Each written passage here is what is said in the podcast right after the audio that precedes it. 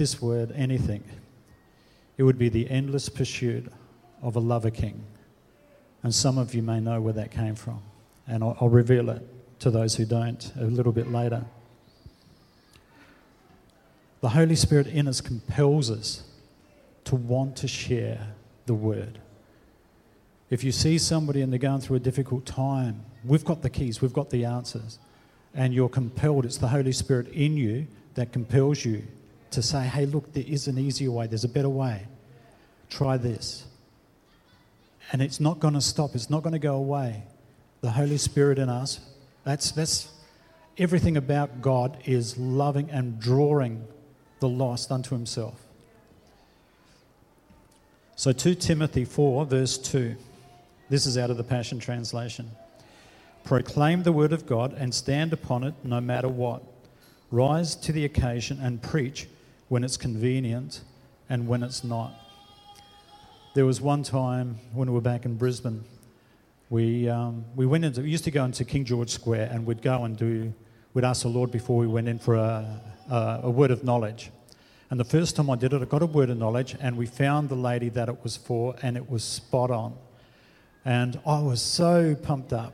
Like, I was on fire. I wanted to go back the next week. Come on, Lord. And I actually did. I went back in the next week. Come on, Lord, give me a word of knowledge. Show me who it's for. Show me who it is. And I remember very, very vividly, I was walking past, it was a restaurant, and there was a guy sitting in the restaurant, and it was like there was a light directly over him. And in a quiet voice, I just heard the words, Tell him I love him and myself, No, no, Lord, I need a word of knowledge. Give me a word of knowledge. And I kept on walking. Then I, there was an elderly couple sitting on my left, and I looked down, and the Lord said, Tell them I love them. That happened three times. Eventually, we got back to King George Square, and there would have been about a dozen of us, and we're all gathered around together, and everybody's talking about their experience, and I had nothing. And I was standing there, and all of a sudden, it was almost like the Lord just parted these people. And sitting maybe 50 meters away under a tree, there was a young guy and a young girl. And they were busy texting on their phone or doing something. And I heard the words, Tell them I love them.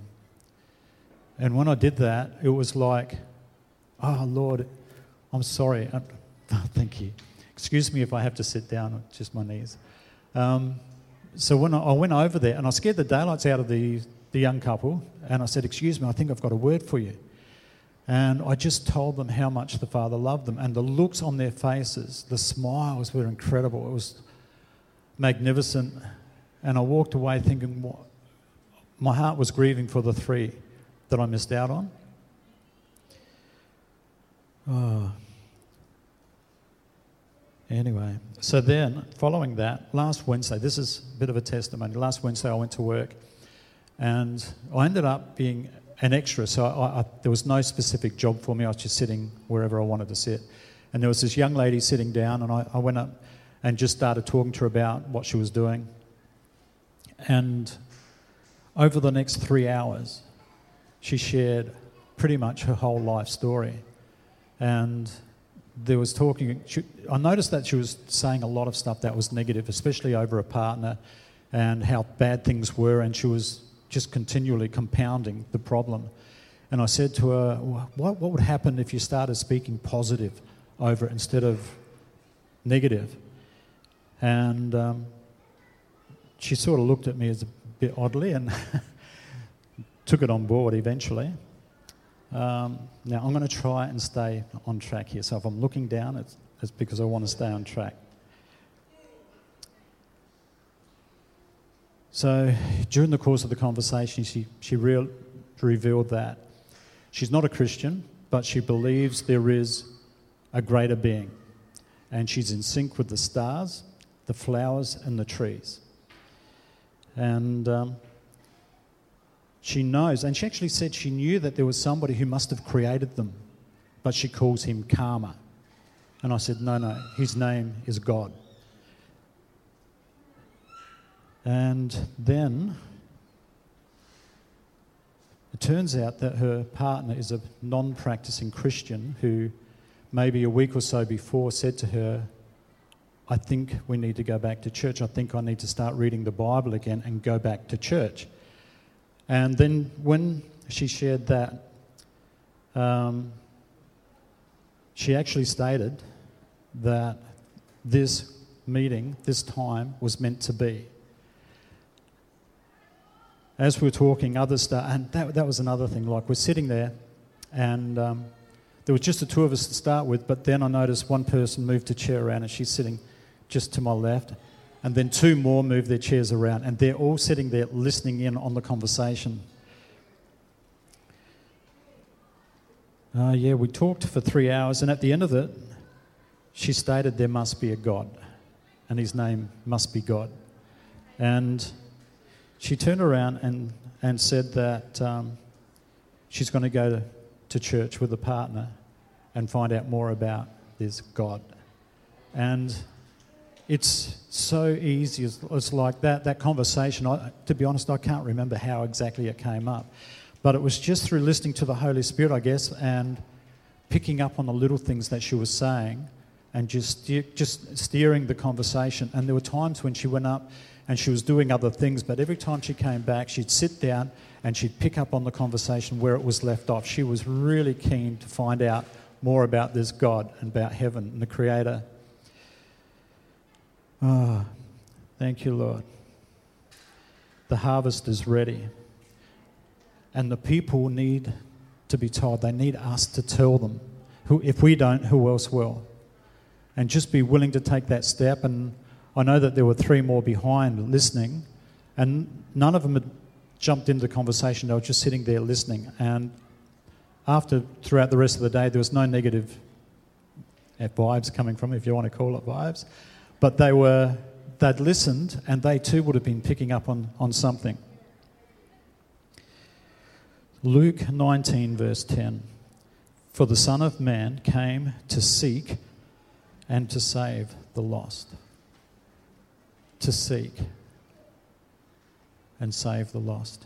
Just think about that for a moment. It doesn't mean sitting down at home and hoping an unsaved person comes and knocks on your door so that you can start witnessing to them. We've got so many opportunities. So many opportunities. When we're down in Townsville, just after the accident with Kimmy, there, we were stand, there was one example where we were standing by Chantel's bed and I heard two words. No, it was three. Get a coffee. And some of you may have heard this testimony. But it's just the power of the Holy Spirit. And, and if you listen and if you're entwined with Him, how He can lead you to the ones who are ready. And I said to Sharon, So we need to go and get a coffee. And she said, Oh, no, there's a room around the corner. We can just go and get one there. They're free. I said, No, we've got to go and get a coffee. So we went down, and when we came out of the elevator, there was a gentleman sitting opposite the elevator. And it was a mask that he was wearing that the Lord highlighted. And I said to the Lord, if He's the one, may He still be there when we come back. So we headed off. We got to the cafeteria, and Sharon said, Oh, do you want to play cards? Which is something we're doing. And so she went back up to Chantel's room to get the cards. And while she's up there, I'm ordering some drinks. And after I'd ordered them, there was one detox drink that Sharon ordered, big red thing. And I walked back to where I was going to sit down, and there was a gentleman. When I looked back, I'd said hello to this guy on the way past, and he just said hello. But he had a blue gown, blue gown on, IV pole with a bag of fluids hanging there. And when I sat down and I looked back at him, he's sitting there with a mask on the back of his head. And as soon as I saw that, I knew he was the one. And I actually said to the Lord at that time, How's this conversation going to come about? And as soon as I said that, they called my name, so I went to go back and get the drinks. So I've got these, my coffee and Sharon's detox drink. And as I'm walking past, he looks up and he said, Oh, you're going to love that. I've just had one and it's beautiful. You're going to really enjoy it. It's so good for you. And out of my mouth came the words, You wouldn't happen to play cards by any chance, would you? And he goes, Yeah, yeah, I've had a game or two. And so I invited him over to have a game of cards. And all I did, when he, uh, when he went to sit down, he actually said the words, I've been given a chance, a second chance at life. He's just beat the second, had the second uh, bout of chemotherapy, and he's now cancer free. And when he said that, all we did was just told him what the Lord had done to get him from to this moment to be sitting with us. We told him the whole trip, the whole journey. And he was a, he's a grown man. He's in his maybe 60s. He had a beard down to here, but he was sobbing the, the love of God. All we did was told him how much he was loved. And he was crying, he was sobbing, and he and, and excuse me, he had snot hanging down to his waist. Sharon had to go and try and find some paper towels to clean himself up with. But all, all we did was told him how much the Creator loved him, who had a plan for his life, who saw him, who knew him more intimately than he knows himself. And it, it was like the Holy Spirit just came and dumped the unconditional love of the Father on him. And he's sobbing and he gives his heart to the Lord. That happened how many times all up? Yeah, it was just so many, but the point of the, this is it is so easy. It is so easy. Oh, my notes just disappeared. Sorry. I'll get out of that and come back in.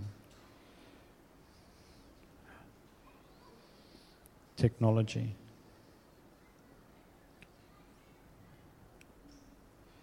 Okay.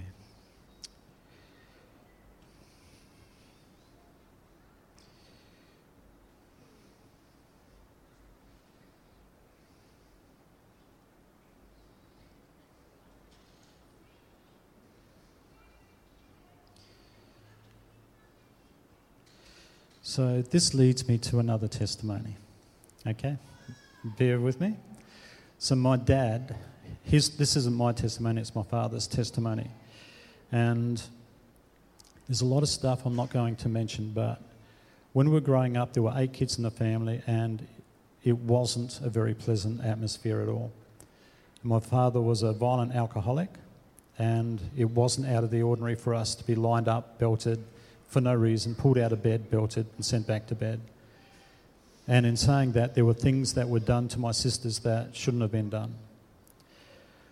So, to be honest, even after I gave my heart to the Lord, I still had a lot of unforgiveness towards my dad. And um, then an incident happened involving my niece.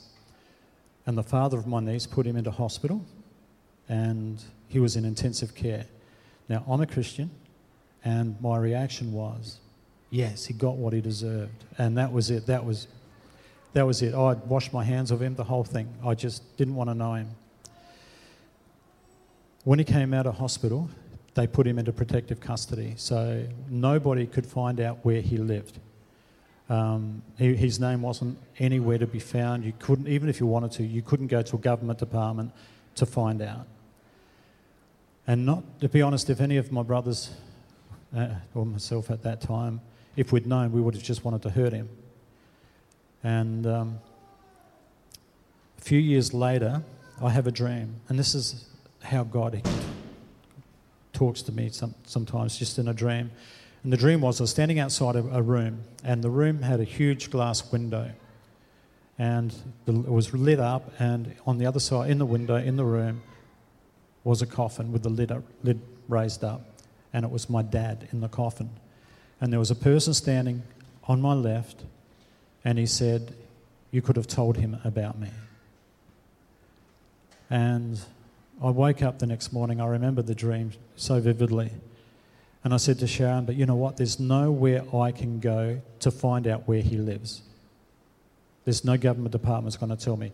And literally, just not my problem. And I carried on. maybe two, three weeks later, I'm pushing a patient into the, one of the hospitals down in Adelaide. It's 10 o'clock at night, and there's three parts to this. The first miracle was the computer screen is now sitting up on the bench facing the door. And I'm walking in, and there's one name on that screen. And it was Stanley Wilkes, my dad's name. And I said to the admin clerk, Is that Stanley Colin Wilkes? And she looked up, saw the computer screen there, gasped, grabbed it, and pulled it back down. And she said, How did that get there? Next thing, she's typing away, and um, sure enough, it was Stanley Colin Wilkes. And I said, That's my dad. Can you give me his address? And she gave me his address. That's the extent that the Father will go to to save a person. It wasn't because I thought one morning I woke up, oh, let's go find out. I want to lead him to the Lord. None, none of that. The Lord pursued my father. He knew he was ready, and he gave me everything I needed to do that. So the, the morning came, it took a, about maybe two, three months before I became, I had so much unforgiveness and hurt in my heart. I had to work through that with the Lord before I could go there in peace and actually uh, face Him. And when I knocked on the door, I, he opened the door and he slammed it shut and he said, What do you want? And I said, I, I don't know what you did. I don't want to know. I'm not here to judge you. I just want to talk. Four hours later, my dad was on his hands and knees in the middle of his lounge room floor, sobbing, giving his heart to the Lord. And from then on, we, we kept in touch with him for a good few years. And he was, honestly, I wish I'd seen my dad like that, if that had happened when I was a child. Our, our growing up would have been so much different. But that didn't stop the Lord from coming and doing a work in his heart and in his soul. So then eventually we moved up to Queensland and we got a phone call after a couple of years, and my dad was in hospital. He wasn't expected to, to leave. And so I hopped on a plane and I flew down there, and I was sitting in the room. I'd been there for a, maybe a day.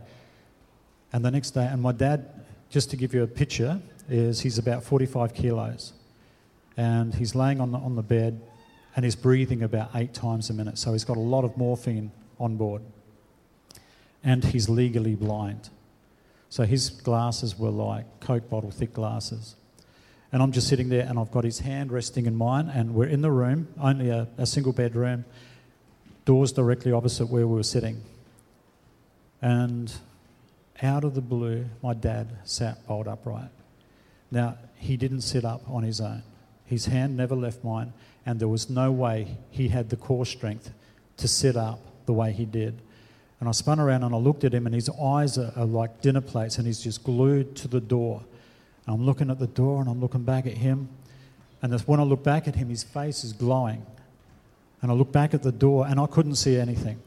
And as quickly as he sat up, he sat down, he lay down again. And I'm just looking at him and I'm looking back at the door trying to work out what just happened. And then he said, Wayne, Wayne, are you still there? And I said, Yeah.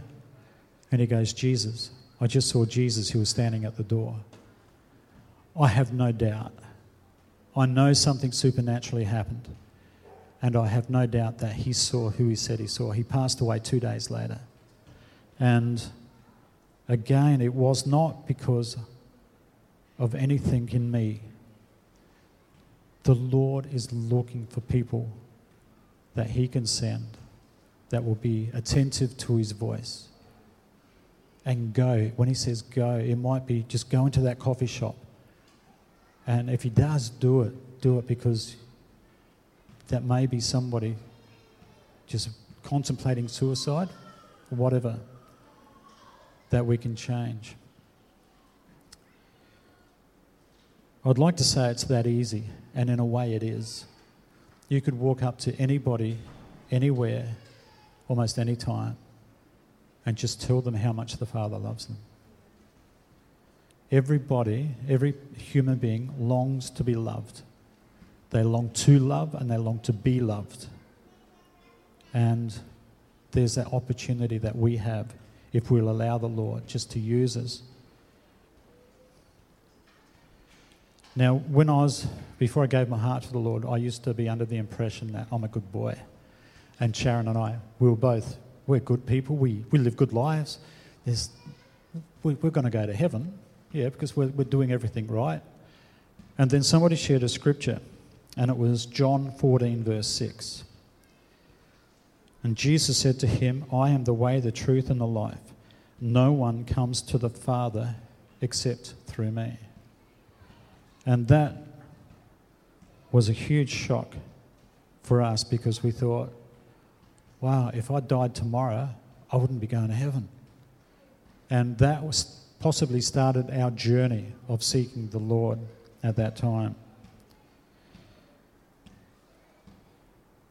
The lost need us to tell them the truth. We can't sit back, be complacent, or let somebody else do it. If we looked at each person in the room today and then counted the number of people that you each come in contact with, it would be a huge amount. The opportunity is enormous. And then imagine if we filled the church, if they came and filled the church up. And then they did the same thing.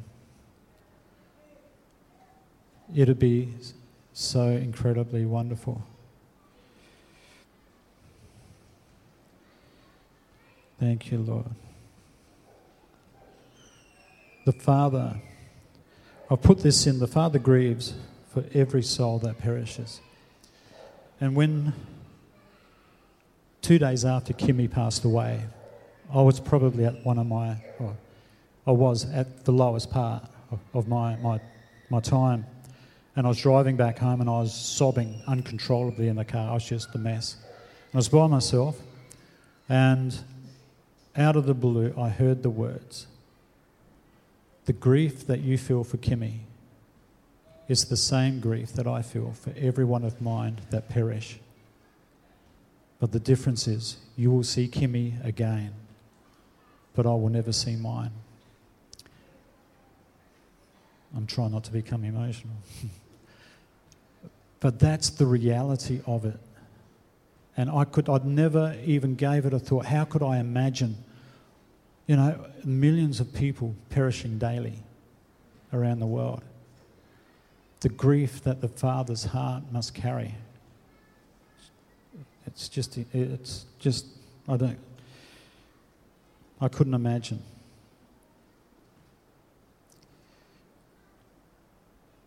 He will do anything to save a person. He will move mountains. And we may just be the mountains that he needs to move. True story. If there's anybody here in the house today who doesn't know the Lord, I want you to know that you're not here by chance. You're not here by accident. The Lord has been at work for a long time to bring you here to this moment of time. This is your moment. This is your divine love encounter with the Heavenly Father. You may think to yourself, oh, I'm all right. I've, I've been coming and I've been doing all the good things. And... But it's not that easy. Jesus says, No one can come to the Father except through me. And we need to grab hold of that and do something about that. Thank you, Lord. Thank you, Father. He wants you to know that He loves you, that He sees you, and He delights in you. And there's nothing you could do that would cause Him to love you any more or any less than He does right now. He loves you because He loves you because He loves you. He's seen every tear that you've ever cried. And there's been times when you may have even prayed, and those words have not fallen to the ground. He's heard every one of them. You are beautifully and wonderfully made. He sees you and He delights in you. And there's nothing he wouldn't do for you.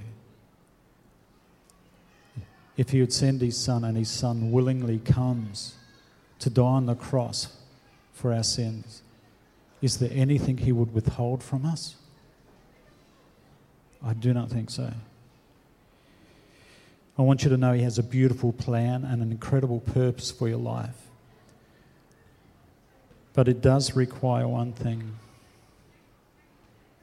surrender. Just simply accept Him as your Lord and Saviour. He's a, there's an open invitation to a wedding banquet here. And I really feel there are some people here who need to hear this. He wants you to know that you come as you are. Come to the banquet. Come, don't miss out. We don't know when the day may come or how close it is that we may take any one of us.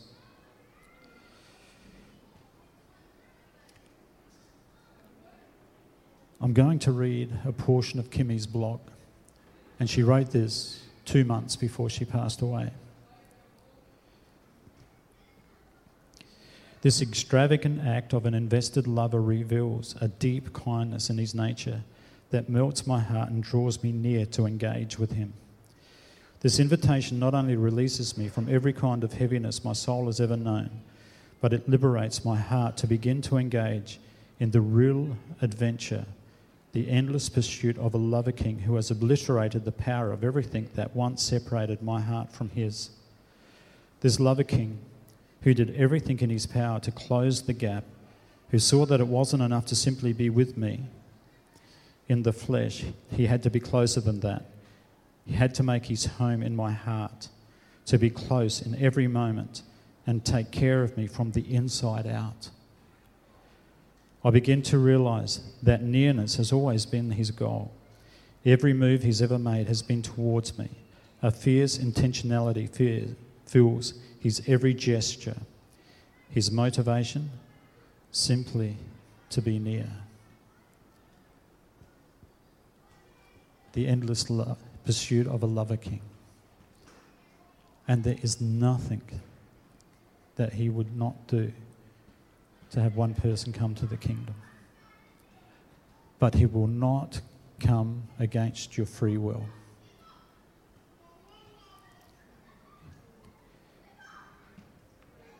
John 3:16 For here is the way God loved the world. He gave his only unique son as a gift. So now everyone who believes in him will never perish but experience everlasting life. The decision that you make today is going to affect eternity.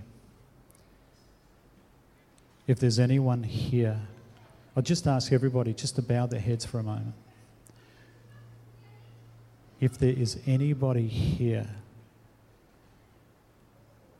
your heart's probably racing and you're thinking, oh, this isn't me. No, I'm not ready yet. Well, I just want to cut off every lie of the enemy that would seek to stop you from surrendering. The best part of your life is about to begin. Is there anybody here who wants to give their heart to the Lord, or even if you need to rededicate your heart